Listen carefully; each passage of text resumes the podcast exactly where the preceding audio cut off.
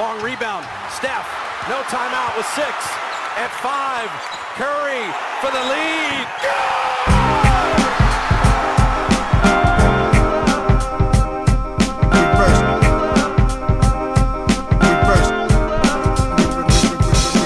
The game is a game. The game is a game. The game is a game. The game is a game. Always, always, always. Salut à toutes et à tous, on est ravis de vous retrouver.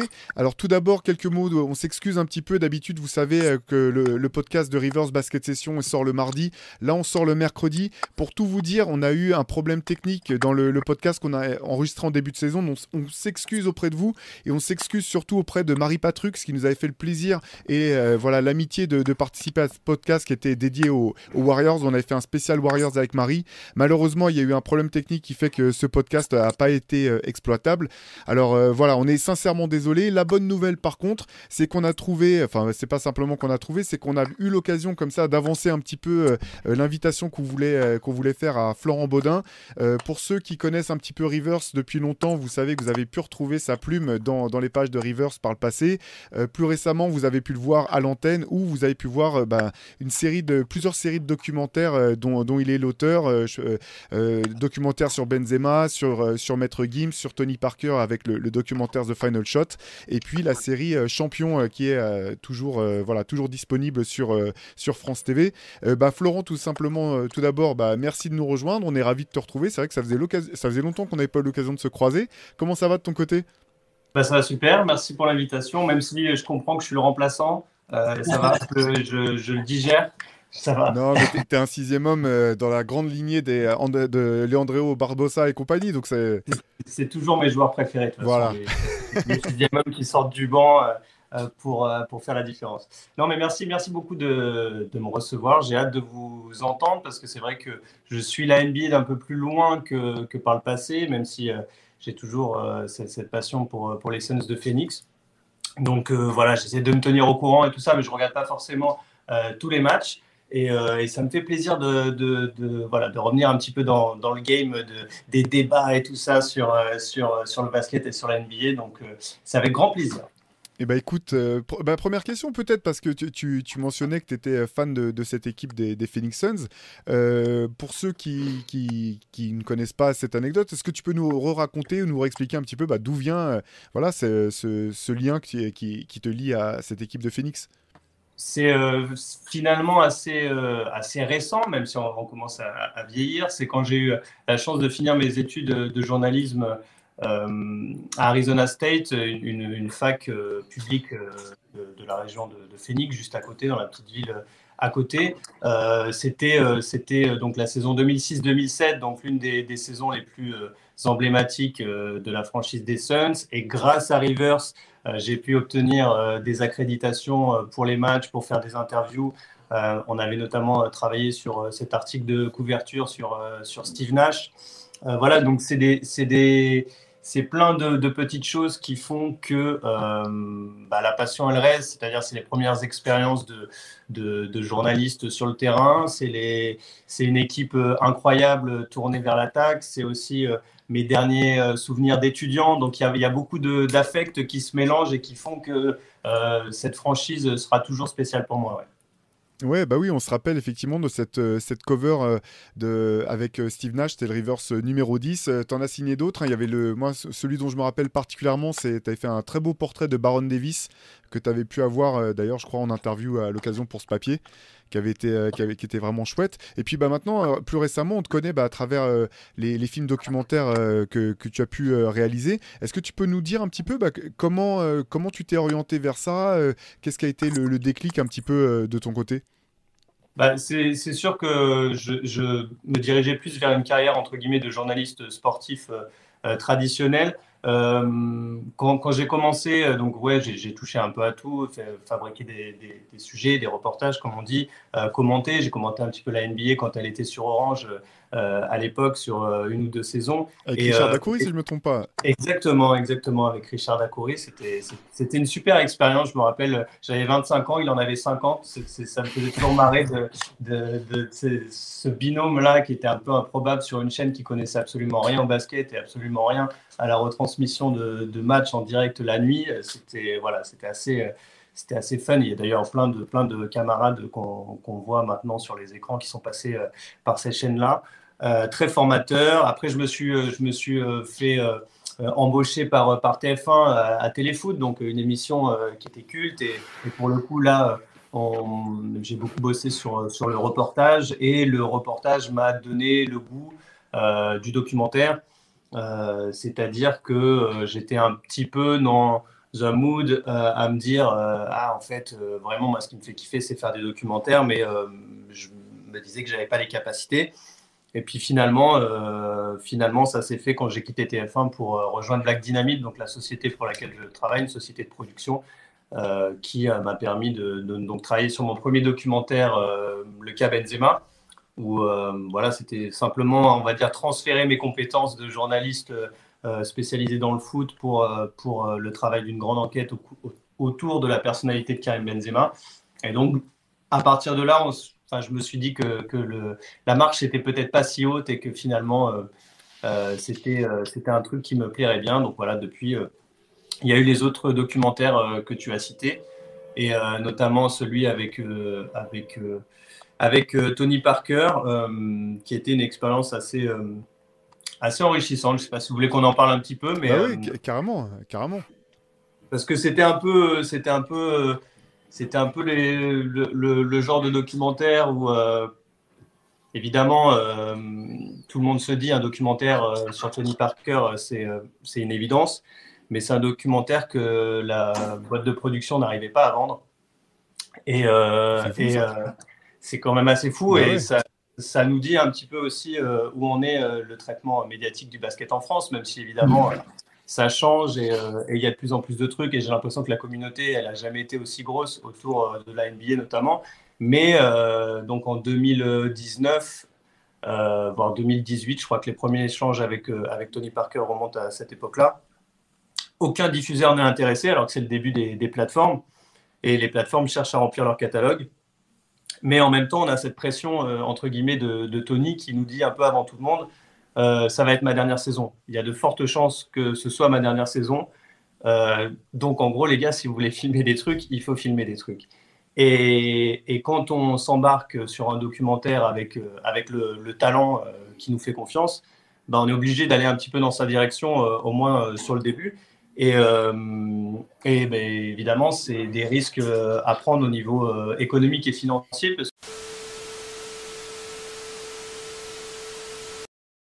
Resalut, bah, jamais 203 comme on dit. Donc après les, problèmes techniques qu'on a eu euh, lundi en début de semaine avec, Marie, euh, nouveau petit problème avec Florence qui fait que ça a été interrompu.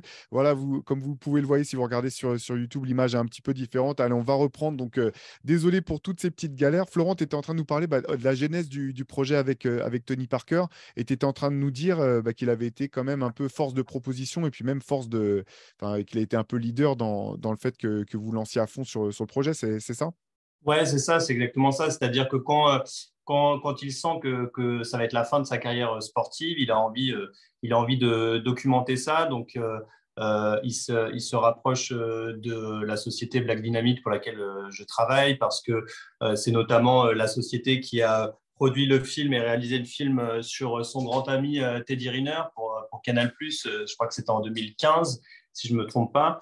Euh, donc voilà, il, vient, il vient nous chercher là-dessus, il nous challenge aussi pour qu'on arrive à, vendre euh, ce documentaire-là. Euh, et, ce que j'expliquais, c'est que dans le paysage de l'époque, je ne sais pas si ça a changé, mais en même temps, je n'ai pas vu beaucoup d'autres grands documentaires sur le, sur le basket en France. Et ben, et ben, toutes les portes se ferment, ou en tout cas, elles s'ouvrent pas. Et on, a beaucoup de mal à, vendre, à vendre le documentaire. Euh, mais en même temps, on a cette pression de, le fabriquer car c'est bientôt la fin pour Tony Parker et ça, on le sait un petit peu avant euh, tout le monde. Euh, c'est la fameuse deuxième saison à, Charlotte, enfin la, première justement saison à Charlotte. il avait cette option d'en faire une deuxième, mais, mais il ne la prendra pas. tout ça pour dire que ce documentaire, moi je le tourne, mais euh, on le tourne euh, vraiment avec euh, des petits moyens, c'est-à-dire qu'à chaque fois, il faut dépenser de l'argent sans savoir si le documentaire va être vendu. Donc, on fait appel à un peu toutes, j'allais dire toutes les combines qu'on connaît, mais c'est un peu ça, c'est-à-dire qu'on essaie de limiter les frais et en même temps, de, tourner tout ce qui va être utile à la narration du documentaire. Euh, moi, euh, entre-temps, je, suis en train aussi de tourner, de fabriquer le documentaire sur Gims, qui pour le coup là est une grosse machine, qui est, qui est un Netflix Originals, donc qui est, qui est, qui est financé, euh, qui, est, qui euh, on va dire, avance sur des rails très précis. Et on a ce petit projet à côté, quoi, qui est le projet Parker. Euh, mais on ne se dit pas qu'au final, ça sera aussi un documentaire Netflix et qui, je pense, même si je n'ai pas les chiffres, a encore plus marché, en tout cas au niveau euh, international, que le, le, documentaire sur Gims.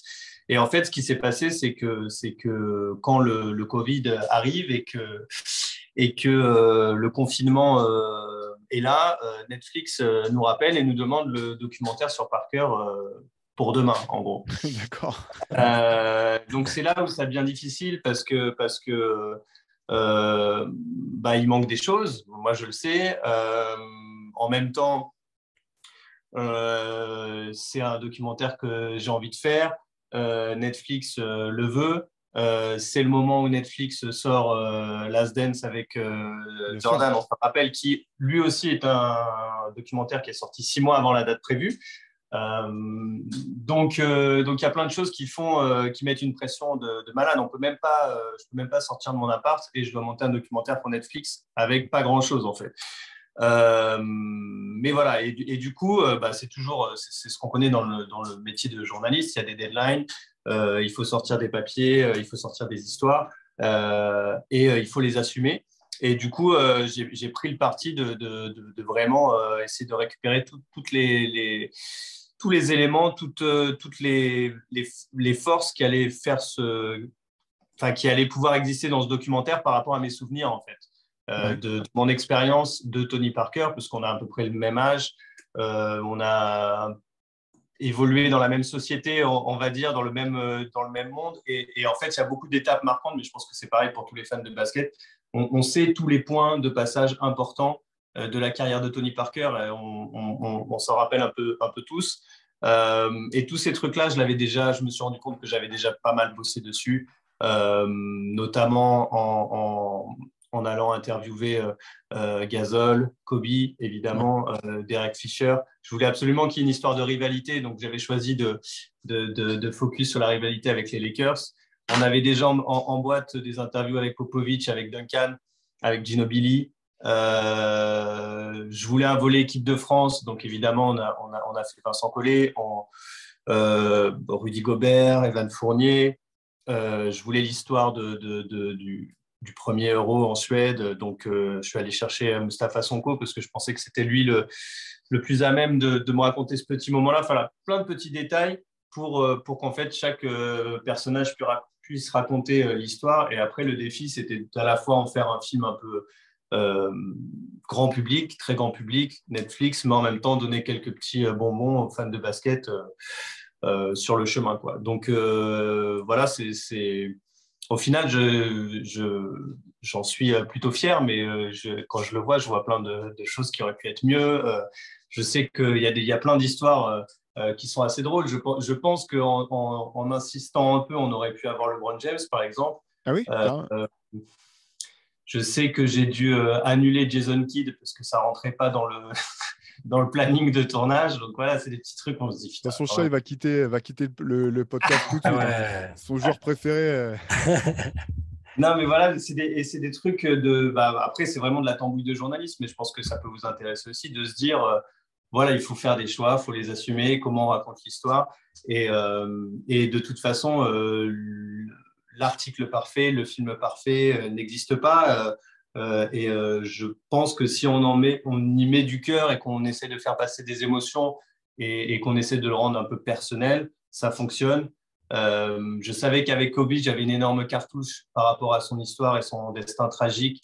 Et je voulais que ça se ressente aussi dans le, dans le doc. Donc voilà, on, on, on, mise sur les points forts et puis, et puis, et puis on passe un peu plus vite sur, sur les points faibles. C'était un peu la stratégie. C'était la dernière interview de Kobe, c'est ça hein? Alors, je ne peux, pas le, je peux pas le vérifier. Je, très peu de temps avant, en tout cas. Même. L'interview, elle se passe euh, le 9 ou 10 novembre 2019 et il disparaît en janvier 2020. Ouais. donc, euh, j'imagine qu'il a peut-être fait d'autres apparitions publiques ou, ou donné d'autres interviews, mais il en faisait pas mal quand même à cette époque, mais c'était quand même assez dur de le caler sur, euh, sur une interview. Mais ça a pris beaucoup de temps pour le, pour le caler. Euh, mais ouais, c'est peut-être la dernière. C'est l'une des dernières en tout cas.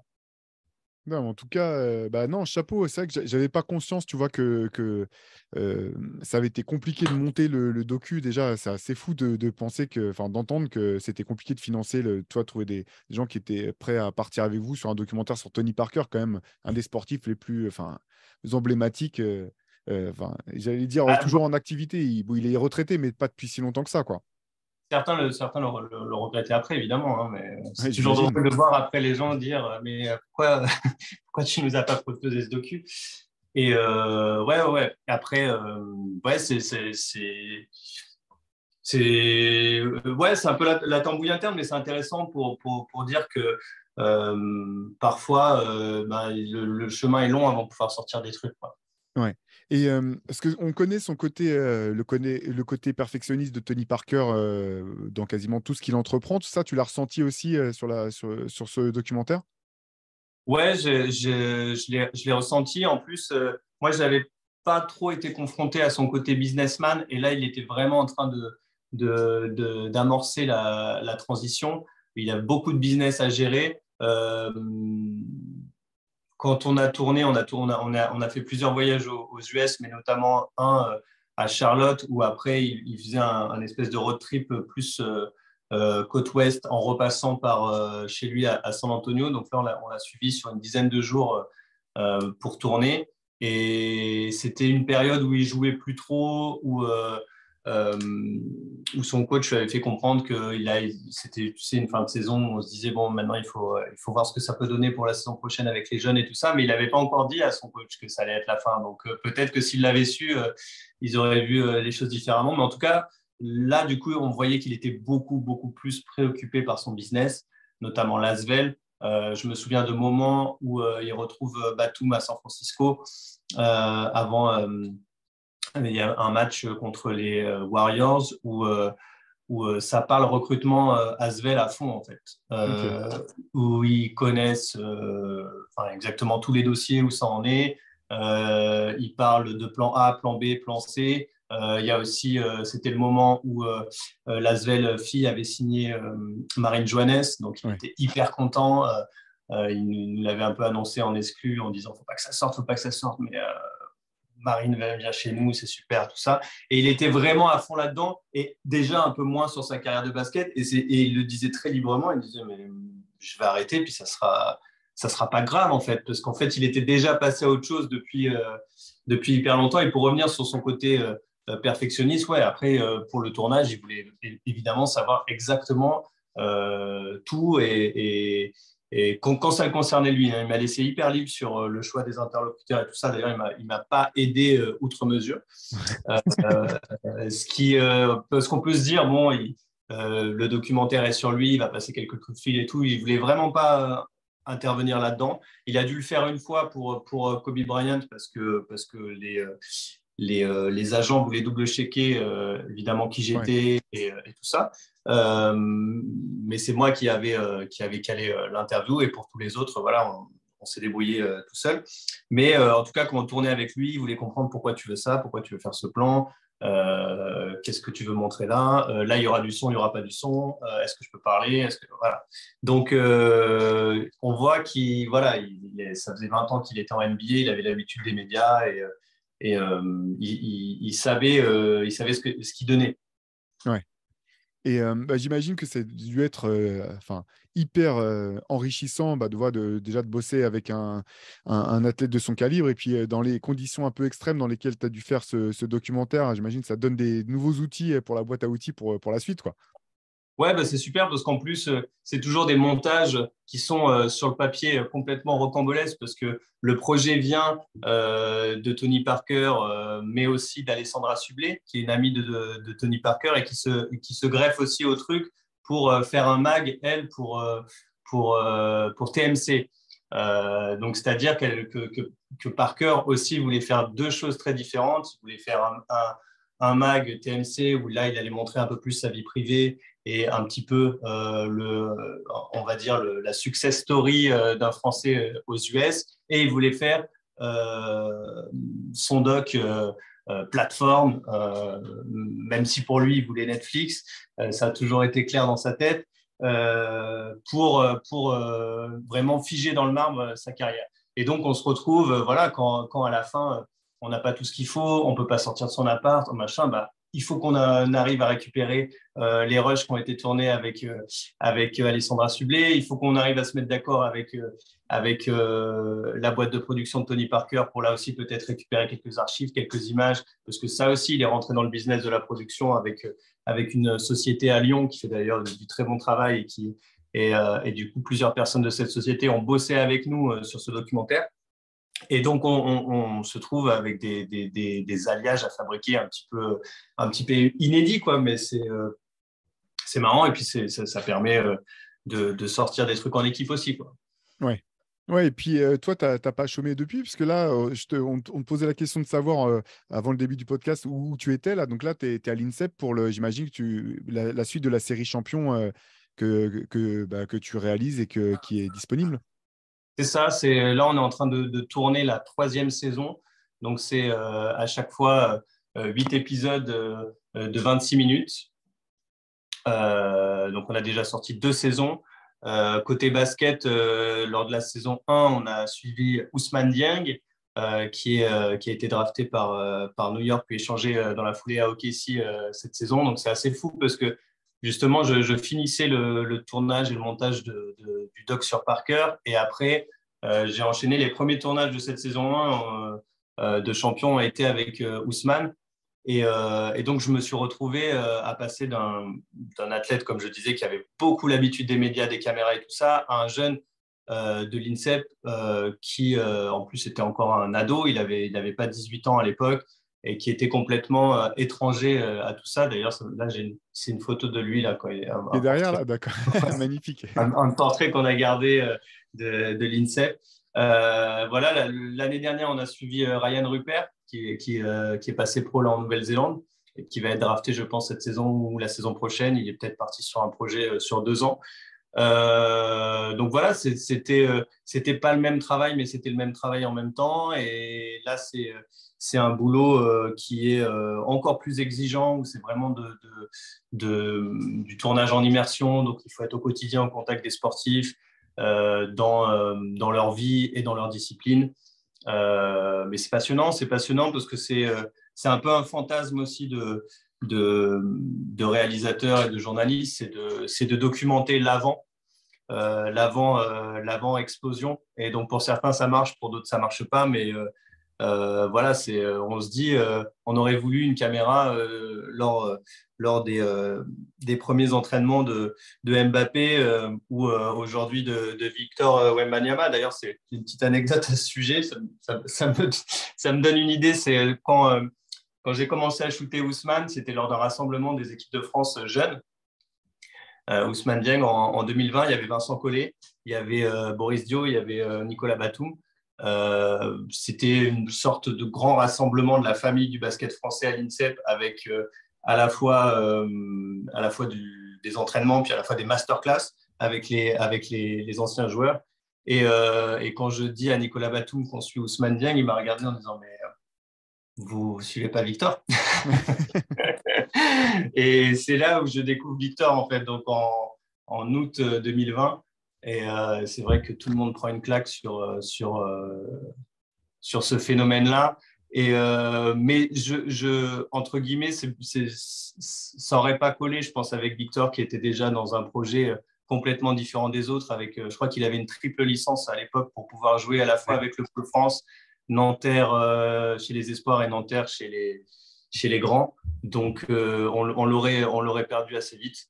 Mais voilà, en tout cas, dans le, milieu du documentaire sportif, euh, tout le monde veut faire le documentaire sur Victor euh, Wembanyama. Donc, euh, on va voir comment ça se profile. Mais voilà, peut-être que ça, ça va changer la donne aussi sur, sur la façon de, traiter le basket en France. Hein. C'est fort possible. Ouais, ca- carrément. Et du coup, euh, est-ce que tu peux rappeler peut-être aux gens euh, qui n'auraient pas suivi ou qui n'auraient pas, qui auraient pas été euh, compris de quoi retourne la, la série Champion dont tu réalises la troisième saison Oui, Où est-ce qu'ils peuvent trouver ça? Donc, c'est sur France.tv, la plateforme de France Télé, avec toutes ses déclinaisons, France TV slash, le replay et tout ça. Donc, c'est une série qui est en ligne avec huit épisodes et on suit des jeunes athlètes qui espèrent participer aux Jeux de Paris 2024 euh, dans leur quotidien, à la fois euh, sur et en dehors du terrain. Donc, on suit euh, plusieurs disciplines judo, gym, euh, athlétisme évidemment, basket, euh, boxe. Euh, voilà. Et, euh, et euh, le, cœur de- du, projet se passe à l'INSEP, qui est euh, euh, presque un personnage euh, de, la, de la série, euh, tant on, a réussi à, à, être en immersion totale, là où euh, parfois euh, on a des zones un petit peu d'interdit. Là, vraiment, l'INSEP nous a ouvert les portes avec le deal de, de pouvoir shooter euh, comme on voulait, quand on voulait. Quoi. Ok, bah super. Bah, en tout cas, voilà, si vous n'avez pas encore vu euh, la série Champion, on vous encourage à, à aller jeter un coup d'œil euh, dès maintenant. Et pour, euh, bah, pour revenir un petit peu plus euh, précisément au basket, c'est vrai que depuis le début de l'année, on se disait on fera, un- on fera forcément un podcast pour faire le point sur les Suns. Bah, on a pensé forcément à toi assez, assez rapidement. Une, une première question peut-être avant qu'on vienne à, à leur actualité du moment. Toi, au moment où Chris Paul rejoint Phoenix, toi qui suis cette équipe, voilà, on, on l'expliquait tout à l'heure, ton équipe de cœur un petit peu. Qu'est-ce que ça t'a évoqué? Est-ce que tu imaginais une, une trajectoire telle que l'équipe, celle que l'équipe connaît en ce moment? Ah, C'est une bonne question parce que ma première réaction, c'était d'être super déçu pour Ricky Rubio parce que j'avais adoré le, passage dans la, dans la bulle et j'adore ce joueur avec, avec toutes les limites qu'on lui connaît, notamment au niveau du, scoring. Euh, mais j'étais triste pour cette équipe parce qu'on se disait, bon, c'est la fin de, de l'époque des Suns dans la bulle qui arrivait après des années de, de galère. Et euh, voilà, je me disais, bon, bah, Chris Paul, il arrive. euh, comme... Mais en même temps, il- je crois qu'il venait d'OKC à l'époque et euh, Ouais. il, avait, il- il avait sorti OKC de la torpeur. Donc je me disais, bon, au mieux, il fait ça, mais ça restera un leader dans une équipe un peu moyenne. Quoi. Euh, mais c'est vrai qu'après, avec le développement de, de, de DeAndre Ayton et de, et de Booker, le truc euh, a plutôt bien fonctionné et j'ai vite retourné ma veste comme beaucoup euh, en disant ouais, bien évidemment que c'était une bonne idée. Et toutes les petites additions aussi, parce que euh, je pense qu'on va en parler, mais à chaque fois, euh, la draft, on ne comprenait pas trop. Et puis finalement, on s'est dit, mais voilà, c'était super malin ça en fait. Euh, et l'arrivée de, Maggie à une époque aussi, l'arrivée de, de Crowder, de joueurs qui ne sont plus là maintenant, mais qui ont fait que les Suns ont, cessé de progresser depuis. Ouais, non, c'est clair. Ch- Chat et Antoine, Chat et- Antoine, décidément, j'ai vraiment du mal aujourd'hui. Soyez honnête un petit peu. Là, vous, vous y aviez cru euh, dès le départ au fait que Chris Paul puisse relancer euh, l'équipe à ce point? Mm, oui, alors oui et non, parce qu'en fait, j'étais, euh, tu parlais de l'époque à OKC euh, où, ben, tout le monde pensait qu'il était, il était en semi-retraite, euh, euh, qu'il n'aurait pas d'occasion de, de- pas vraiment de, de rappeler qui il était. Et, mais il a très vite, en fait, on a très, vu- très vite vu qu'il était là pour être euh, le patron, pour aiguiller tous les autres, et ils sont tous devenus meilleurs à son contact, en fait. Donc assez rapidement, j'ai cru en, lui, en, me disant qu'on avait affaire à un mec qui, aurait une, lo- une longévité folle. euh. Et d'un côté, ça me faisait plaisir de le voir aussi dans un contexte un peu différent. J'aime bien les joueurs qui, dont la carrière est un peu euh, se régénère dans des nouveaux projets comme ça. Et, alors, je pensais, je pensais pas que, que Phoenix serait aussi rapidement dans les, dans les sommets de la ligue, au moins en saison régulière. Ils ont même fait des finales aussi avec Chris Paul. C'est ce qui n'est pas gagné statistiquement avec Chris Paul, qui n'a pas eu un historique en carrière euh, exceptionnel à ce niveau-là. Mais euh, alors, je, m'attendais à ce que ça marche bien, mais pas aussi bien. Ouais, alors moi, au moment du trade, jamais je pense que Phoenix va devenir une équipe euh, candidate au titre. Que Chris Paul les fasse progresser, oui, tu vois, mais honnêtement, j'avais déjà, je, je, je me souviens plus complètement de mon état d'esprit de l'époque, mais je suis quasiment sûr que, ouais, voilà, un, peu comme, euh, comme, a dit, comme a dit Florent, je, me disais, bon, bah, ça va être peut-être le tender, tu vois, une forme de, peut-être tu retrouves les playoffs. Euh, L'impact qu'il a eu sur Booker dans la maturité, dans le développement, est assez impressionnant. Tu as l'impression que c'est. Alors, c'est aussi notre regard qui a changé. C'est pas que Booker qui a évolué. Je pense qu'aussi on a changé de perception Et c'est la preuve que les succès collectifs euh, impactent notre manière de regarder des, indi- des individualités. Je pense que Booker, d'un coup, on a commencé à le voir différemment parce que son équipe gagnait alors qu'il n'avait peut-être pas non plus drastiquement changé. Mais je pense quand même qu'il y a eu quand même une vraie euh, une belle influence de, Chris Paul sur la plupart des jeunes des Suns. C'est c'est pas forcément quelque chose. de- Enfin, je j'arrivais peut-être pas à imaginer ça, même si je pense que le Thunder avait, oui, pour le coup, beaucoup changé Chris Paul et sa manière de faire. Mais voilà. Et sinon, par contre, le point que je trouvais positif et intéressant, c'est que j'étais content de voir Chris Paul euh, dans une franchise qui a une certaine culture des meneurs. Tu vois, il y avait Jason Kidd et je vais mettre Ouais, Stéphane Marbury dedans. Moi, bien aimé. Mais il y a eu Stéphane Marbury, il y a- il y a- a- vois, Steve Nash. c'est pas la même chose. Il y a eu Steve Nash, voilà, et après, bon, tu as Chris Paul, c'est, euh, il y avait Kevin Johnson avant. C'est, enfin, c'est, c'est vraiment une franchise qui a, qui, a, qui a une réputation sur ce poste. Et c'était c'est sympa, ça pour le coup, je trouvais ça sympa de voir Paul avec un maillot. Non, c'est intéressant que tu parles de, effectivement de, de l'impact qu'il a pu avoir sur Devin Booker, parce que je sais pas quel était ton avis euh, sur lui, Florent, mais euh, c'est vrai commençait un petit peu à avoir une, une réputation de très gros scoreur, mais pour équipe nulle, en gros, un petit peu le, on, en- on, a- on en a connu d'autres en fait, des joueurs comme ça qui ont un potentiel notamment offensif très fort, mais dans des équipes qui qui allaient pas très loin. Toi, est-ce que tu avais senti euh, ben, comment comment tu le percevais tout simplement, Devin Booker, avant l'arrivée de Chris Paul? Ah, C'est ça aussi qui me fait dire que peut-être le truc peut marcher et de toute façon, euh, on n'avait pas le choix. C'est que, je ne sais pas si vous vous rappelez, mais euh, c'est un peu Booker qui fait venir Chris Paul. Il y a, tout ce truc euh, où le truc n'est pas encore fait et Booker l'annonce et on voit que en fait les deux se sont mis d'accord et pour que pour que ça se fasse et on a l'impression que qu'ils signent un pacte à ce moment-là. Et c'est moi, ça m'a fait penser avec le recul un peu à, à, Shaq qui va à Miami euh, avec euh, Dwayne Wade. Euh, C'est-à-dire, je suis plus euh, la superstar, mais je vais t'aider euh, à te développer et à devenir une, euh, une superstar. Et je trouve que, que Chris Paul s'est vraiment mis au service de, de Devin Booker pour lui faire franchir un cap. Ouais, carrément, il il l'avait fait un petit peu à OKC, tu en parlais tout à l'heure, et c'est vrai que son passage avait été très surprenant. Et, euh, et c'est, euh, tu as raison de noter ça de la part de Devin Booker, parce que quand Chris Paul arrive, il a quand même un certain, il a des casseroles qui traînent derrière lui. On sait que c'est pas forcément un coéquipier facile. Et finalement, euh, Booker, mais aussi DeAndre Ayton, de ce qui se disait à l'époque, avait vraiment fait le forcing pour que Chris Paul vienne en mode, bon, bah, on est prêt à se faire gueuler dessus ou à se faire pourrir si jamais il faut en passer par là pour, pour devenir une équipe euh, qui, qui va loin. De- dans la foulée, bah, il y a cette finale incroyable, euh, enfin leur parcours qui les mène en finale jusque face, au, face aux Bucks. Euh, Et il ne faut pas oublier Monty Williams aussi. hein, Oui, bien sûr. Mais voilà, le lien entre Chris Paul et Monty Williams, je pense que c'est aussi, c'est peut-être ça même la, la plus grosse clé du succès euh, euh, des Suns avec Chris Paul. Ils sont amis, quoi, clairement. Ils sont, ils sont, ils sont pas loin d'être meilleurs amis. Mais...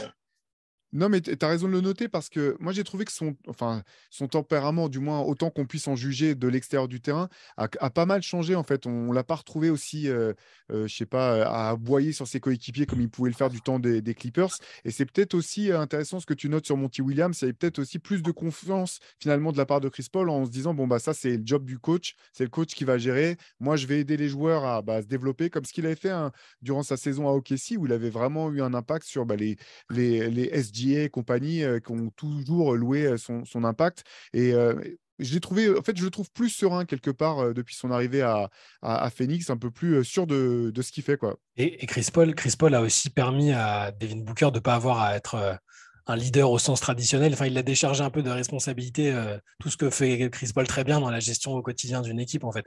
Et je pense que ça lui a permis d'avoir cette saison-là où il était, déjà très fort. Booker, sur les, les deux dernières saisons, était déjà fort. Il n'avait pas voilà, géré le tout venant d'un leader euh, comme là, il le fait par contre cette saison, je trouve, avec, en l'absence de Chris Paul sur le terrain, au niveau de la maturité euh, technique, tactique, tout ce que vous voulez. J'ai l'impression que c'est voilà, la, la première saison, les, débuts de Chris Paul avec Booker lui ont encore plus servi euh, pour devenir ce qu'il est, est devenu maintenant, je pense. Et je suis d'accord sur le côté comportement. moi, moi j'ai pas mal changé d'avis sur Chris Paul, pas, du tout sur le niveau de jeu, je l'ai toujours trouvé incroyable. hein. Mais il avait ce côté de l'extérieur, si c'est, s'il joue pas dans, dans la franchise que tu supportes, bah, tu l'entends voilà, aboyer, comme tu disais. euh, il y avait, je me souviens de je sais plus quel documentaire où, il y avait le micro sur lui il parlait vraiment à toutes les deux secondes pendant le match sur les possessions de son équipe, sur les possessions adverses. Euh, il jetait des pics à droite à gauche. Il y avait, ce côté-là qui peut, qui peut être un peu irritant, je pense, pour ses coéquipiers. Et on le voit un peu moins. Et il est, a, à OKC, il est devenu très très positif. Euh, la relation qu'il a nouée avec Gilgis Alexander, qui était vraiment bien aussi, qu'il a un peu pris sous son aile. Je suis d'accord, il a changé OKC et il a emmené tout ce nouveau bagage de fin de carrière avec lui à Phoenix et qui a bonifié toute la franchise et, et Booker aussi en particulier. Et Ouais, une et- prise de recul. Enfin, ouais. Vas-y, vas-y, Ouais. Antoine. Non, c'est juste ça, en fait. Je pense que lui-même a pris du recul sur, lui- sur, sur lui-même, en fait, sur sa personnalité, sur certaines limites de son leadership, certaines limites de sa manière de faire. Euh, Il y, a- il y a eu des papiers là-dessus, là, notamment sur The Athletic, où, où, voilà, lui-même expliquait qu'il il a mis un peu d'eau dans son vin, parce qu'il a fini par comprendre que tu ne peux pas non plus constamment. euh, déjà, quelque part, tu es obligé d'accept- d'accepter, même si c'est pas facile. En fait, c'est pas facile quand tu es un génie d'accepter que tout le monde n'est pas forcément un génie. Et Chris Paul, il a eu du mal avec ça, de, capter que ses, coéquipiers ne comprenaient pas ou ne voyaient pas les mêmes choses que lui. Et ça, il a mis du temps et j'ai l'impression que ouais, via OKC, parce que forcément, il y avait des jeunes et des joueurs inexpérimentés, euh, ça a été un petit peu un déclic. Et à Phoenix, il a aussi euh, il, a réussi à prendre sur lui et à évoluer de ce côté-là. Ouais, mais c'était un petit peu l'objet de l'article que tu avais signé, Antoine, dans, notre MOOC numéro 10, là, sur les, sur les playmakers, effectivement, sur la, la difficulté pour des gens qui, euh, qui vivent, qui sentent, qui, euh, qui sont à 2000% basket non-stop, de, de pouvoir se mettre au niveau de bah, soit de coéquipiers qui ne sont pas de ce niveau d'intelligence et de compréhension du jeu, ou soit qui ne sont pas aussi, euh, comment dire, consumés, euh, enfin, euh, qui ne sont pas aussi dévorés par, par, par leur sport euh, au quotidien. quoi. Euh, ce qui est intéressant, c'est que bah, derrière, il y a ce parcours dont on parlait incroyable qui les mène jusqu'en finale. Et puis, on, va peut-être pouvoir euh, faire une transition là-dessus. Mais cette finale, donc super, euh, enfin, euh, incroyable. Chris Paul, enfin, qui participe à, cette, à ces phases finales NBA. Et puis, finalement, ça se termine un petit peu, alors pas en autre boudin, mais ça se termine par un 4-0. Enfin, ils mènent 2-0. Puis, finalement, ils perdent euh, 4-2 face à un Yanis Antetokounmpo stratosphérique. Et surtout, il y a la sortie l'an dernier face à Dallas où ils se font quand même fesser littéralement lors d'un game set à domicile de, manière catastrophique. On avait pas mal de doutes euh, finalement au début de cette saison. On se disait comment on se relève de ça? Derrière, il y a eu les embrouilles entre DeAndre Ayton, le club. Il y a eu toutes les affaires euh, un peu sordides qui entourent le, propriétaire avec cette franchise qui est maintenant, euh, à vendre. En début d'année, Florent, est-ce que tu imaginais que, que cette équipe finalement pourrait trouver les ressources pour faire le début de saison qu'elle est en train de faire? Honnêtement, non, parce que je me disais vraiment que ça allait être l'année, une des années les plus compliquées sur les dernières saisons, notamment, tu le disais, après la défaite face à Dallas, euh, euh, qu'on imaginait mal. Euh, le départ de, Maggie, euh, Crowder euh, qui est en instance de départ aussi, euh, les affaires avec, euh, avec le proprio Robert Saver, enfin vraiment tout ça, euh, mis bout à bout, on se dit ça peut pas, euh, ça peut pas fonctionner et, on se rend compte quand même qu'il y a un, terreau euh, qui est là et surtout, euh, je pense qu'on on va en parler aussi, mais, euh, des, jeunes qui sont en train de, de- de devenir euh, des éléments indispensables à la réussite des Suns. Euh, Cam Johnson, même s'il est blessé en ce moment, mais euh, Michael Bridges, euh, euh, ces deux-là, je pense qu'ils ils ont, dû, par la force des, choses, augmenter leur, rendement et leur niveau de jeu. Et ça a fait, beaucoup de bien à Phoenix. Mais c'est vrai qu'en début de saison, on n'imagine pas du tout que, que ça va bien se passer. On se dit que moralement, ils sont, sous l'eau parce que l'année dernière, c'était la meilleure équipe de la NBA au bilan. Autant l'année d'avant, on peut se dire peut-être qu'ils ne méritaient pas totalement d'aller en finale parce qu'on se rappelle de, des tours euh, précédents où, euh, où euh, évidemment, il n'y avait pas la, meilleure version des équipes face à eux, euh, notamment Denver. Là, on se dit, euh, l'année dernière, c'était pour eux, en fait. Et, et c'est toujours hyper difficile de se relever de ça. Mais sur, le début de saison, j'allais dire, tu parlais du début de saison et de l'atmosphère. Enfin, moi, j'avoue, quand je vois euh, DeAndre Ayton arriver le jour du training camp euh, et dire non, bah, on ne s'est pas parlé, enfin, Monty Williams, euh, les deux, euh, à- avouent qu'ils ne se sont pas parlé pendant l'intersaison. Ayton, on a l'impression qu'il va, va au bagne. euh, euh, voilà, ça a été compliqué avec le fait de lui payer son contrat ou non, c'était ultra compliqué. Les affaires en interne avec Serveur, même s'il dit qu'il vend, tu sais, enfin, il est toujours proprio, tu, te dis, ça, va peut-être être compliqué quoi, avec ce qu'ils viennent de, vivre en, en playoff. Et au final, petit à petit, euh, on verra, on verra ce que ça va donner, mais petit à petit, ils ont effectivement euh, acquis cette, euh, bah, cette la, culture, comme on aime bien dire. il y a une sorte de culture Suns qui s'est instaurée avec, avec les mecs dont tu parlais. Michael Bridges, que je trouve incroyable cette saison défensivement à trois points. Il est, voilà, il est vraiment, il a encore passé un cap. Et ouais, c'est surprenant de les voir là, même si là, à l'heure où on enregistre, ils ont perdu deux matchs de suite, si je dis pas de bêtises. Euh, sinon, ils sont quand même sur une bonne, une bonne dynamique et je les voyais pas aussi, aussi bons à ce moment-là, en tout cas. Et DeAndre Ayton est en train de devenir le, joueur qu'il doit être aussi. C'est ça qui, qui est surprenant euh, par rapport au début de saison. C'est vrai qu'il ne parlait pas à Monty Williams. Là, on se dit, enfin, il est plus agressif, enfin, il prend un peu plus de rebonds. Euh, il fait moins de fautes. Euh, il, est enfin le numéro 1 de draft euh, qu'il qui est. Quoi. Donc, c'est quand même pas mal d'éléments d'éléments positifs autour de cette équipe. Il y a évidemment l'histoire avec Damien Lee et tout ça, le truc du début de saison qui était sympa aussi à suivre.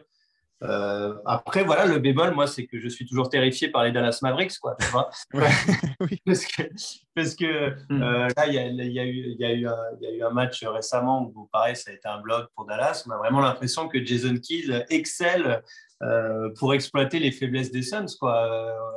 Euh, en plus, on sait, bon, on adore Jason Kidd, mais on sait tous que c'est pas le, le, coach du siècle. Euh, là, il y a vraiment, voilà, on n'a pas la solution face aux Dallas Mavericks. C'est quand même un délire. Donc, euh, s'il y, avait, s'il y avait un premier tour euh, Phoenix-Dallas, je ne serais pas hyper serein. Quoi. C'est, Lucas Doncic, le, cauchemar, plus que Jason. Ah, évidemment. Lucas Doncic qui, qui, qui, qui, qui, a les Suns dans sa poche. Quoi. Ouais, c'est sûr. Il promène son petit frère Devin Booker. son, son petit. Non, mais puis en plus, voilà, quand il n'y a pas un crowder euh, à, à, lui mettre dessus et, que, et qu'il faut, il faut, il faut le gérer euh, avec, euh, avec Bridges, avec, euh, avec tout le monde, c'est, on ne peut pas s'en sortir. quoi.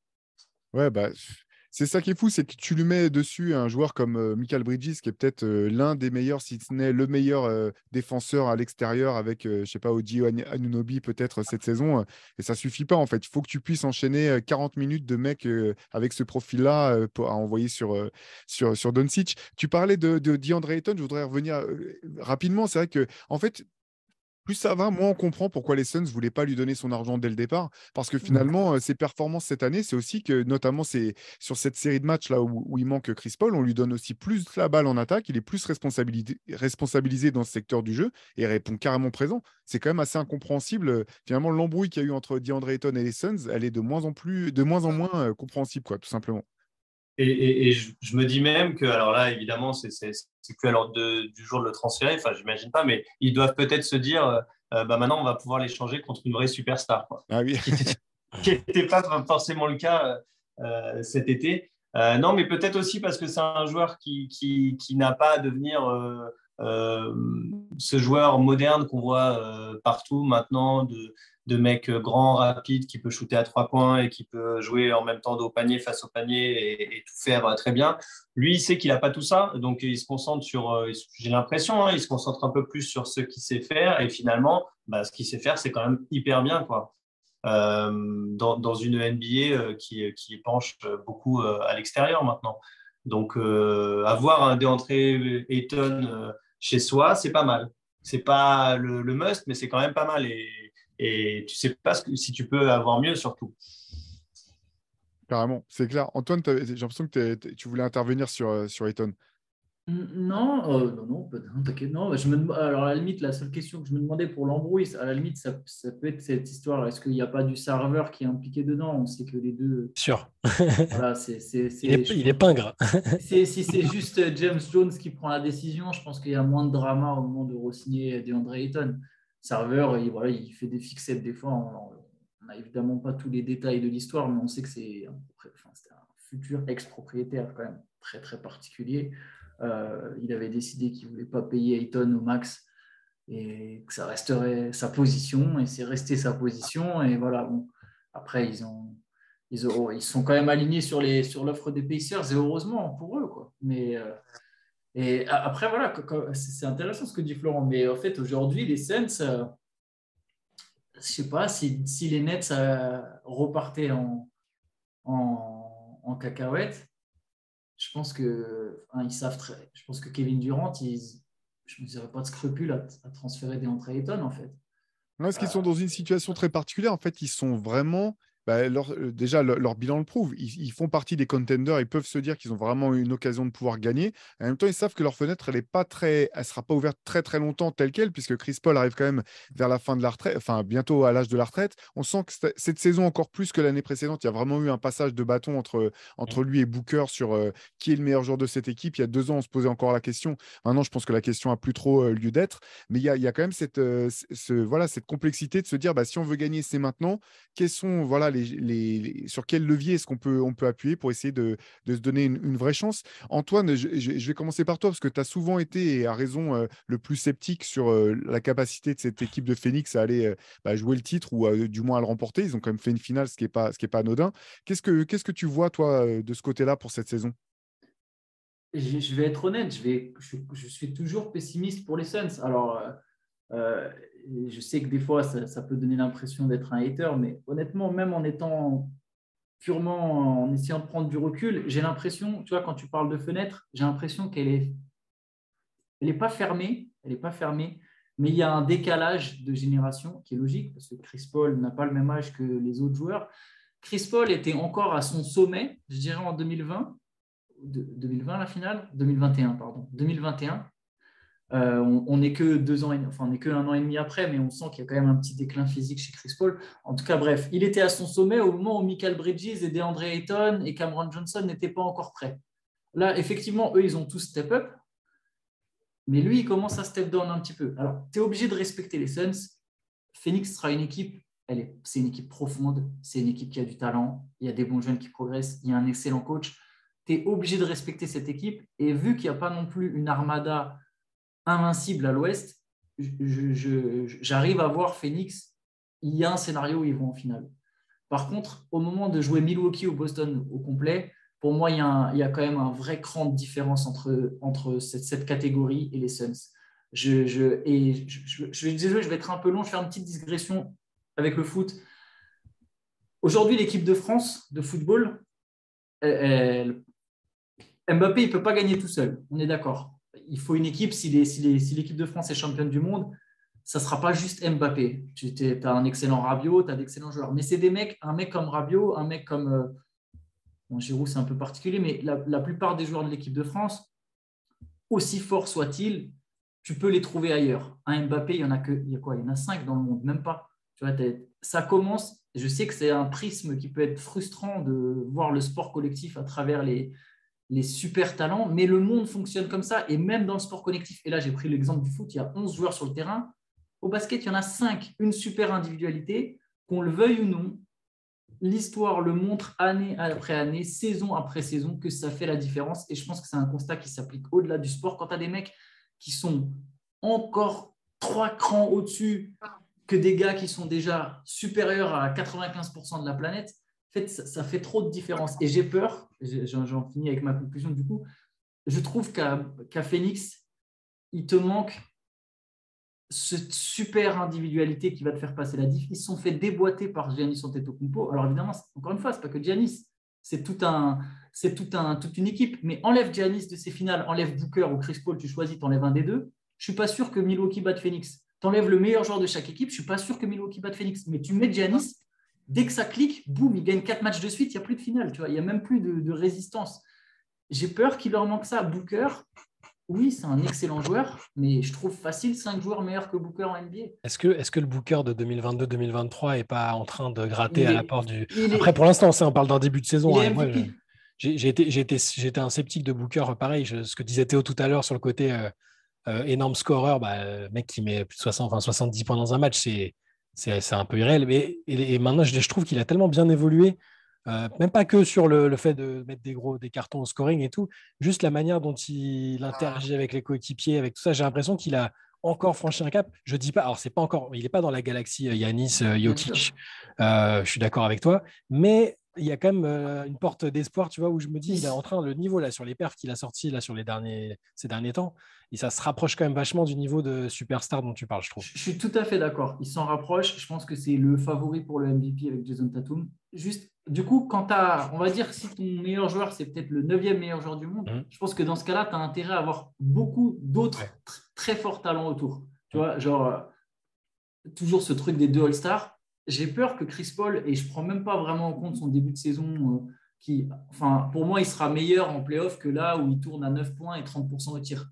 Parce que là, c'est les stats actuelles de Chris Paul. C'est 9 points, Ouais, et puis il est 30% au blessé, du coup, là, il est Voilà, absent. je pense que Chris Paul sera meilleur que ça, mais j'ai peur qu'il soit plus aussi fort qu'en 2021 et j'ai peur que Bridges et Eton soient pas encore assez forts pour avoir ce truc de Mhm. OK, on n'a pas un top 5 player, mais là, regarde, on a quatre joueurs qui sont classés entre la 8e et la 30e position et du coup, on va compenser. Et même si tu as ta superstar, genre, ils peuvent battre les Mavs parce que Luka Doncic, il est vraiment seul. Moi, je pense que s'il y a une série de playoffs, tu vois, je pense qu'ils vont, je pense qu'ils sortiraient les Mavs. Mais par contre, euh, voilà, tu joues Boston, tu joues Milwaukee. Je pense que tu joues une équipe de Golden State un peu en confiance. Je pense que les Phoenix sont en dessous. Voilà. Désolé, j'ai fait long. Mais, Non, non, mais- voilà toute, mon, toute ma position sur Phoenix. Florent, toi, qu'est-ce que tu en penses? Forcément, j'imagine que tu es un peu plus optimiste que, que le constat. Ouais, que- bah, bah, non, non, mais l'analogie est, est bonne et l'exemple de la finale contre Milwaukee est, est très bon aussi. C'est-à-dire que les, les, les victoires des Suns, elles interviennent quand Giannis est, est diminué et n'est pas à 100%. Et dès qu'il revient à 100%, euh, il n'y a même plus, euh, y a même plus débat. Après, le salut euh, euh, viendra s'il vient d'un effectif euh, à la Spurs 2013-2014, euh, peut-être. Euh, je pense que Phoenix en est encore un peu loin. Euh, mais c'est vrai que je suis assez d'accord sur ce côté. euh, euh, une superstar bien entourée, ça va au bout. C'est c'est quand même. Pour, pour être euh, jouer le, mec un peu, un peu optimiste aller à, l'encontre de ce que tu disais, Antoine, ce qui est intéressant quand même, c'est à ce stade de la saison, on n'est pas encore sûr vraiment de- des progrès de Booker. Il fait une saison incroyable. S'il tient cette saison, euh, s'il reste sur ses standards jusqu'à la fin de la saison, je pense que ça commence quand même à le faire changer un petit peu de, de catégorie. Et ce qui est intéressant, euh, Shai, tu en parlais tout à l'heure, c'est les progrès de, Michael Bridges. Alors, il saute pas autant aux yeux que ceux de Booker. Par contre, c'est si tu as un, un supporting cast qui, à l'image de Michael Bridges, progresse sur des, comment dire, sur, euh, pas de manière exponentielle, mais un petit peu, arrive à faire un petit peu mieux que d'habitude, un petit peu mieux que, par là, par là, que ce qui s'est passé avant, et qu'ils arrivent à garder ce niveau en playoff, là, tu commences à avoir une équipe vraiment solide parce qu'ils sont habitués à jouer ensemble. Ils ont connu bah, l'expérience incroyable de la bulle, puis d'aller en finale NBA, puis la claque de l'an dernier. Ils semblent s'en être euh, re- remis. On a un DeAndre Ayton, effectivement, qui monte en puissance, qui monte plus de choses, même offensivement, que, que par le passé. Quelque part sur le papier, j'ai l'impression qu'il y a un peu tout qui est en place pour que cette équipe de Phoenix puisse faire un truc euh, très fort. Quand on regarde un petit peu tous les indicateurs euh, chiffrés, la question, c'est qui reste un peu en suspens, c'est voilà, en playoff, euh, que ce soit la malédiction des Kardashians ou celle de Chris Paul ou celle de, voilà, de, Phoenix, euh, euh, malheureusement, est-ce qu'on on, s'expose à un nouveau craquage ou est-ce que c'est l'année où, bah non, tout ça, ils le mettent de côté et ils passent finalement le, dernier cap pour l'instant, en fait, le truc, c'est que c'est une impression, parce que moi, moi, pour le coup, je suis relativement optimiste sur leur chance de faire un beau parcours. J'ai juste, c'est une impression, peut-être je me trompe, mais je suis pas sûr que les autres équipes et les autres prétendants à l'Ouest aient vraiment peur des Suns, en fait. C'est ça, le truc. J'ai pas l'impression qu'ils ont encore ce facteur, euh, et ça vient peut-être du, fait que Booker a pas encore, ou est en train de faire cette transition vers le statut de superstar. Ils n'ont pas le facteur terreur que t'inspire un Yanis, même un Jokic dans un style très différent, euh, Embiid, tous les mecs ou les Doncic. Ils n'ont pas encore ce facteur terreur chez les autres et j'ai l'impression que les, voilà, euh, Mavs ont montré l'an dernier qu'ils n'avaient pas peur d'affronter Phoenix et que, et que voilà. je ne sais pas si cette année ce sera amené à se répéter. Peut-être que justement ils vont profiter de ça, du fait que les, gens les, se mettent à les sous-estimer un peu, les respectent pas assez par rapport à ce qu'ils ont montré. Pour, euh, là, il n'y a, pas- encore de mastodonte à l'ouest. On pensait qu'il y aurait les Warriors. Euh, Il n'y a pas de mastodonte encore, tout est très serré. Phoenix est leader de l'Ouest. Il n'y a, pas de raison pour que ce soit pas l'équipe qui sorte du lot, en fait. D'ailleurs, c'est ce que tu dis, je vais aller exactement dans ton sens. Je pense que ça serait une grosse erreur à l'Ouest de, sous-estimer Phoenix. Pour aller un peu amener de l'optimisme, je pense que les équipes qui, n'ont pas peur de Phoenix vont quand même devoir bien bien réfléchir avant de jouer les Suns en playoff. Je pense que ça sera une équipe plus difficile à jouer que l'an dernier, moins sujet à craquer. Euh, par contre, et, voilà. Sinon, juste pour nuancer mon propos, il n'y a pas longtemps, j'avais fait un power ranking Phoenix, je les avais mis juste one, one, one piece away, donc à une pièce du titre. Mais une pièce, c'est pas forcément. Alors, c'est- très. On va pas souhaiter ça, mais c'est pas toujours quelque chose que tu rajoutes. C'est ce que ça peut être aussi ce que les autres perdent. On sait comment ça marche un champion. C'est aussi l'équipe qui reste la- le plus en forme et euh, en bonne santé au moment des playoffs. Aujourd'hui, je pense que Phoenix, effectivement, Il leur manque un joueur pour battre Boston ou Milwaukee ou des Warriors en, très grosse forme. Mais déjà, les Warriors, on a vu qu'ils avaient leurs lacunes et qu'eux-mêmes, ils, ils ont besoin de quelques pièces pour leur banc. Et voilà, tu sais jamais. Chris Middleton, il s'est blessé en pleurs. S'il y a une blessure de Jalen Brown, une blessure de, de Chris Middleton, je ne te parle même pas de la superstar de Tatum ou de Giannis, mais juste une blessure d'un joueur majeur de ces équipes-là. Et là, d'un coup, il n'y a plus cette différence dont je parle. Là, je en tout cas, elle est, elle est nettement réduite. Et, Phoenix, c'est pas loin. Et le fait de ne pas être loin, bah, tu es obligé de jouer ta chance jusqu'au bout parce que tu ne sais pas ce qui va se passer, tu ne sais pas ce qui va arriver en playoff. On sait que, voilà, ça a de toute façon un impact chaque année, l'état, la santé, les, dynamiques, etc. Les Suns, en tout cas, sont suffisamment bien placés pour vraiment y croire et pour essayer de se renforcer encore pendant la saison et de jouer leur chance jusqu'au bout. Ouais, la, bonne nouvelle du côté de Phoenix et pour les fans de Phoenix, c'est que par contre, cette équipe, elle est maintenant quand même bien gérée malgré les problèmes avec le, propriétaire, très bien coachée. Il y a un cœur de jeunes joueurs au-delà de Chris Paul qui est, intéressant, qui est performant. finalement, c'est une équipe qui a, été habituée à aller très loin, enfin, qui a, pu connaître des finales NBA en 93, qui est passé vraiment pas loin, même à quelques suspensions de joueurs un peu honteuses de pouvoir espérer y retourner dans les années 2000. toi, Florent, est-ce qu'avant avant d'aller dans l'Arizona, est-ce qu'il y avait des équipes ou des joueurs de, des Suns dont tu étais déjà fan euh, par le passé ou est-ce que ça s'est vraiment joué sur place pour toi? Bah, ça, s'est joué sur place, mais c'est vrai que Phoenix a toujours été cette équipe, euh, et je pense que c'est pareil pour, tous les fans de basket, qui, qui euh, ne, ne déclenchait pas de haine, en tout cas. Voilà, c'était une équipe qu'on aime. enfin, je ne sais pas si c'est une réalité. Moi, j'ai l'impression que tout fan de basket a plutôt une image positive des Suns, même si ce n'est pas son équipe préférée. Euh, euh, on parlait de Steve Johnson, voilà, Charles Barkley, euh, Amaré Stoudemire un peu plus tard. Quand, on n'est pas vraiment fan des Suns, on se dit c'est quand même une équipe assez spectaculaire, assez sympa. Il y a toujours des fans assez assez bruyants, la salle est cool. voilà, un peu, un peu en mode Sacramento Kings début des années 2000. Quoi. Et maintenant, qu'ils reviennent, c'est d'ailleurs assez, assez cool. Mais voilà, ça reste un petit marché, ça reste euh, une équipe qui ne fait pas euh, les gros titres.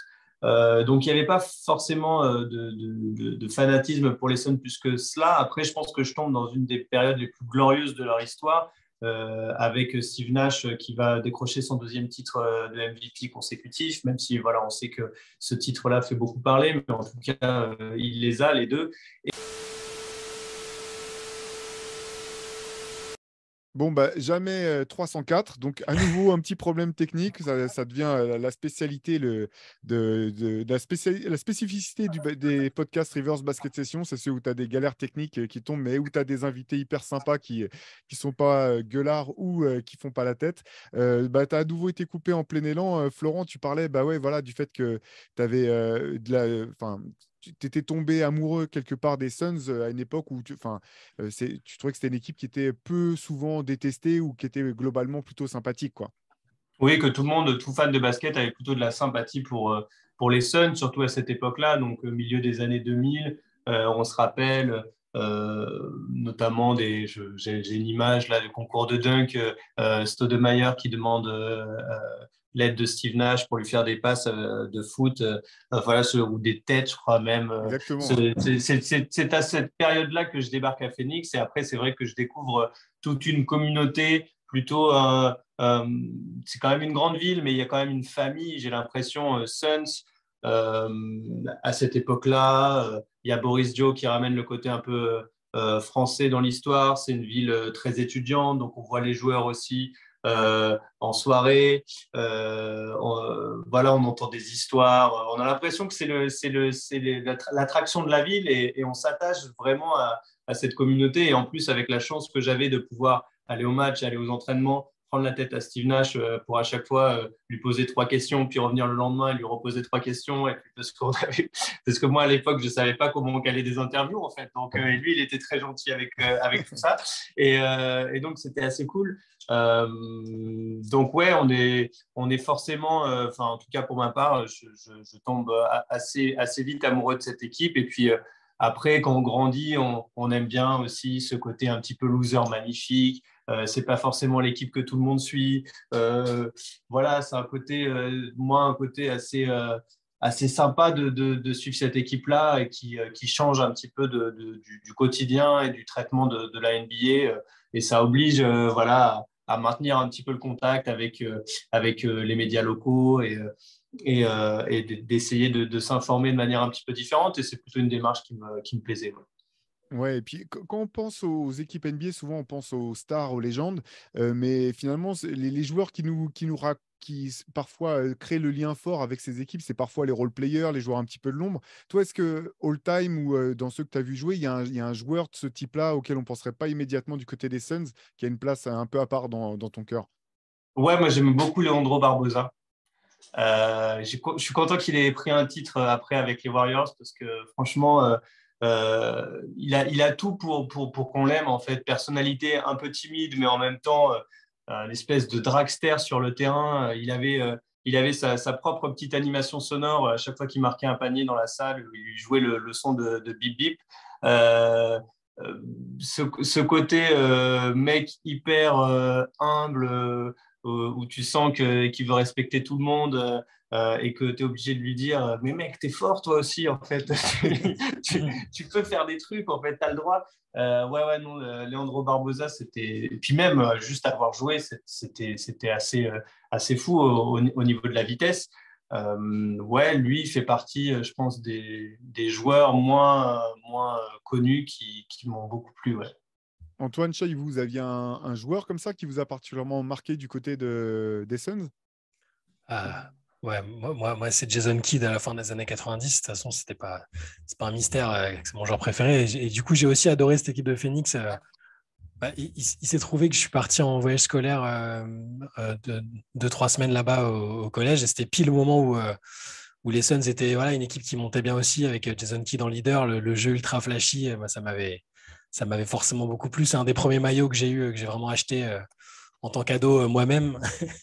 et euh, ouais, Jason Kidd, même puis il se trouve qu'il y avait aussi Penny Hardaway qui était mon joueur préféré d'enfance, qui a fait un passage par Phoenix qui était pas horrible pour un joueur qui était tout le temps blessé. Bah, il avait réussi à faire quelques matchs sympas. Et ouais, j'aimais bien pareil la vibe autour de cette équipe. Euh, bah, quand Kidd est parti, forcément, j'ai bah, j'ai mis quelques années à me remettre, à me remettre de leur côté. Mais là, toute la période que tu as vécue, Florent, était super sympa aussi vu de l'extérieur forcément, c'est dur de les détester. Tu avais envie, c'était l'outsider qui montait, tu avais envie de les voir euh, battre les plus gros et ils sont vraiment pas passés à grand chose de, de le faire, je pense. Oui, puis, il y avait le côté aussi, je pense, aussi euh, de, de, d'équipes qui relançaient euh, des joueurs qu'on aimait bien. Quoi. Il y a eu, l'exemple de Penny Hardaway, mais ça me, ça me, fait penser à Vince Carter, ça me fait penser à Michael Red, peut-être même Shaquille O'Neal d'une certaine manière. Grant Hill, évidemment. Grant Hill, je pense qu'il a fait euh, évidemment, on va pas dire ses plus belles années à Phoenix, mais le moment où il était à Phoenix, euh, moi j'ai trouvé que bah, ça, faisait, ça, faisait, ça faisait du bien et ça lui rendait justice aux, joueurs qui a été, surtout qu'il aurait pu être, de, de, de, leader de vestiaire, de, joueurs exemplaires. Euh, ouais, ouais, il y a plein, il y a plein de, maintenant ça me fait repenser à plein de périodes qui, étaient très différentes, mais c'est vrai qu'à chaque fois qu'il y a eu un, un, nom qui est venu à Phoenix, c'était plutôt, euh, plutôt cool. Oui, puis simplement pour l'équipe dont, tu parlais, Florence, c'est une équipe qui a tout simplement été révolutionnaire parce qu'elle a, a c'était les prémices du basket tel qu'on connaît maintenant, basé sur l'adresse à trois points, un, rythme de jeu bien plus, bien plus élevé, le pace, fameux pace in space. C'était, on s'en rendait pas forcément compte à l'époque, ça allait changer complètement le jeu, quoi. Mmh. Ouais, c'est les ancêtres des, Warriors. Complètement, complètement, c'est clair. Antoine, toi, tu avais un joueur comme ça, un joueur de l'ombre un petit peu fétiche du côté des Suns? Alors, alors, pas vraiment de déjà, j'en ai déjà parlé tout à l'heure, mais j'aimais bien Marbury. je sais, c'est très spécial d'aimer Marbury, mais j'aimais bien Marbury, j'aimais bien le tandem avec euh, Studemeyer. Euh, bon, après, ça marchait mieux avec Steve Nash, hein, bien sûr. Et alors, il n'est pas resté longtemps, mais j'avais beaucoup aimé Joe Johnson à ses débuts. Dès ah ses bah, débuts euh, aux Suns, c'était, et là, pour le coup, c'était dans une très belle équipe des Suns. j'aimais bien Joe Johnson. Après, euh, ouais, voilà, surtout ces deux-là. Après, Studmeyer aussi, hein, début, euh, Boris Dio, tous ces gars-là. Cette équipe des Suns avec Steve Nash, c'était quand même c'était incroyable. Vous remarquerez qu'en joueur de l'ombre, j'ai pas cité Hakim Warwick, qui a quand même passé deux saisons à Phoenix, qui était mon poulain dans toutes les équipes, euh, qui a jamais vraiment percé. Mais c'était mon... dire en plus. J'ai failli dire Hakim Warwick, eh oui. le du pauvre, quoi. Exactement faut que vous montiez un podcast juste tous les deux, en fait, des fans d'Akim parce que... Je pensais que j'étais tout seul. c'est dur d'être fan d'Akim Mais euh, bon, il est arrivé après Stoudemire. Je crois quand Stoudemire part à New York.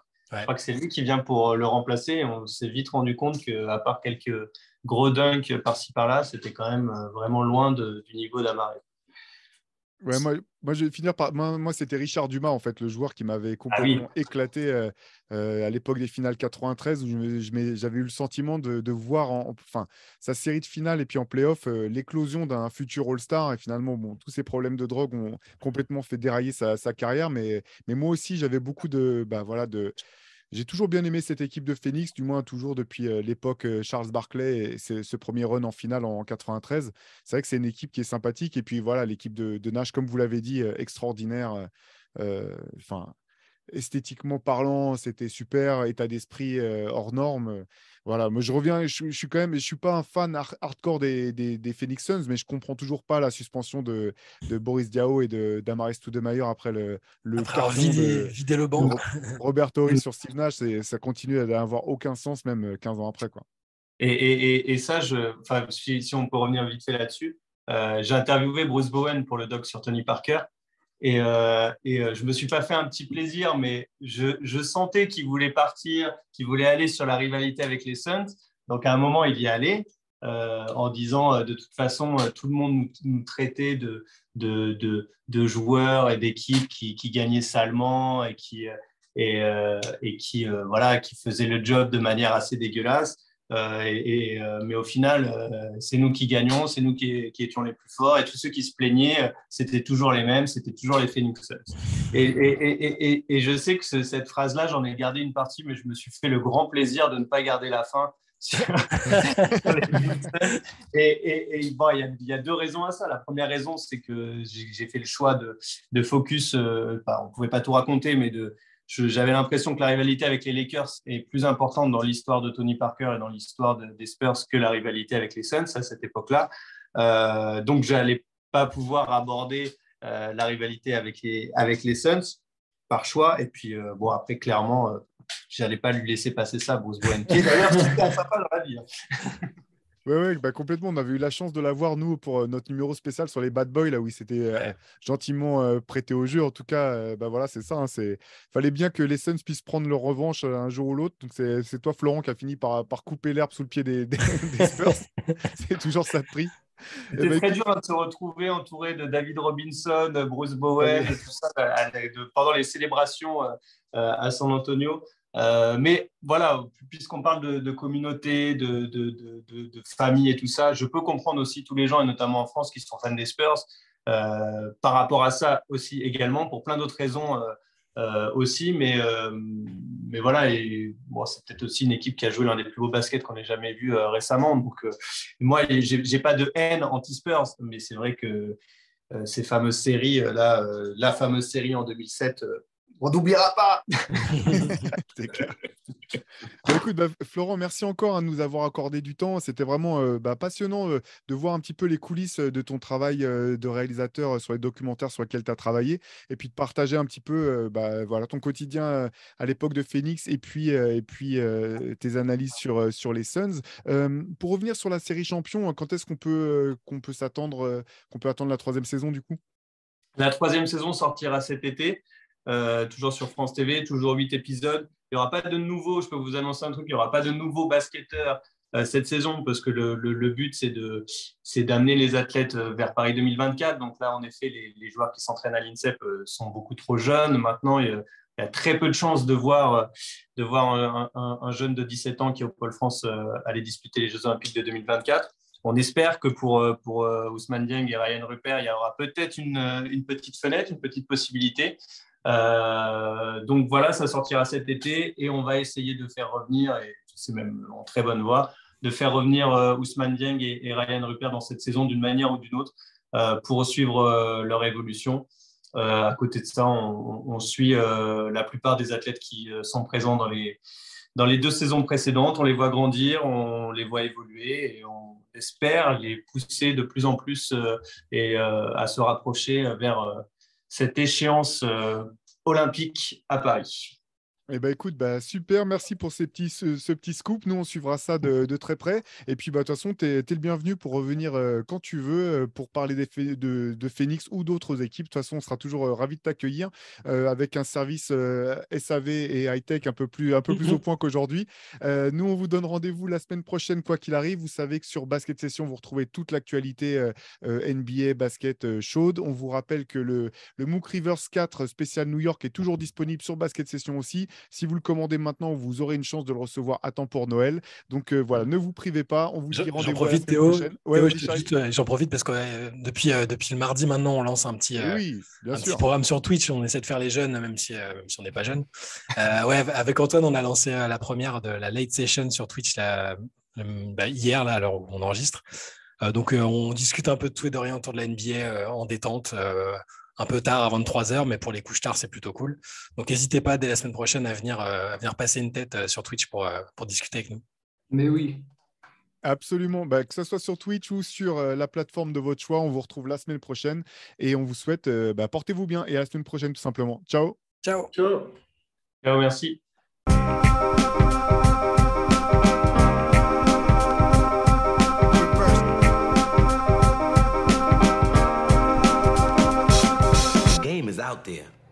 And it's either play or get played.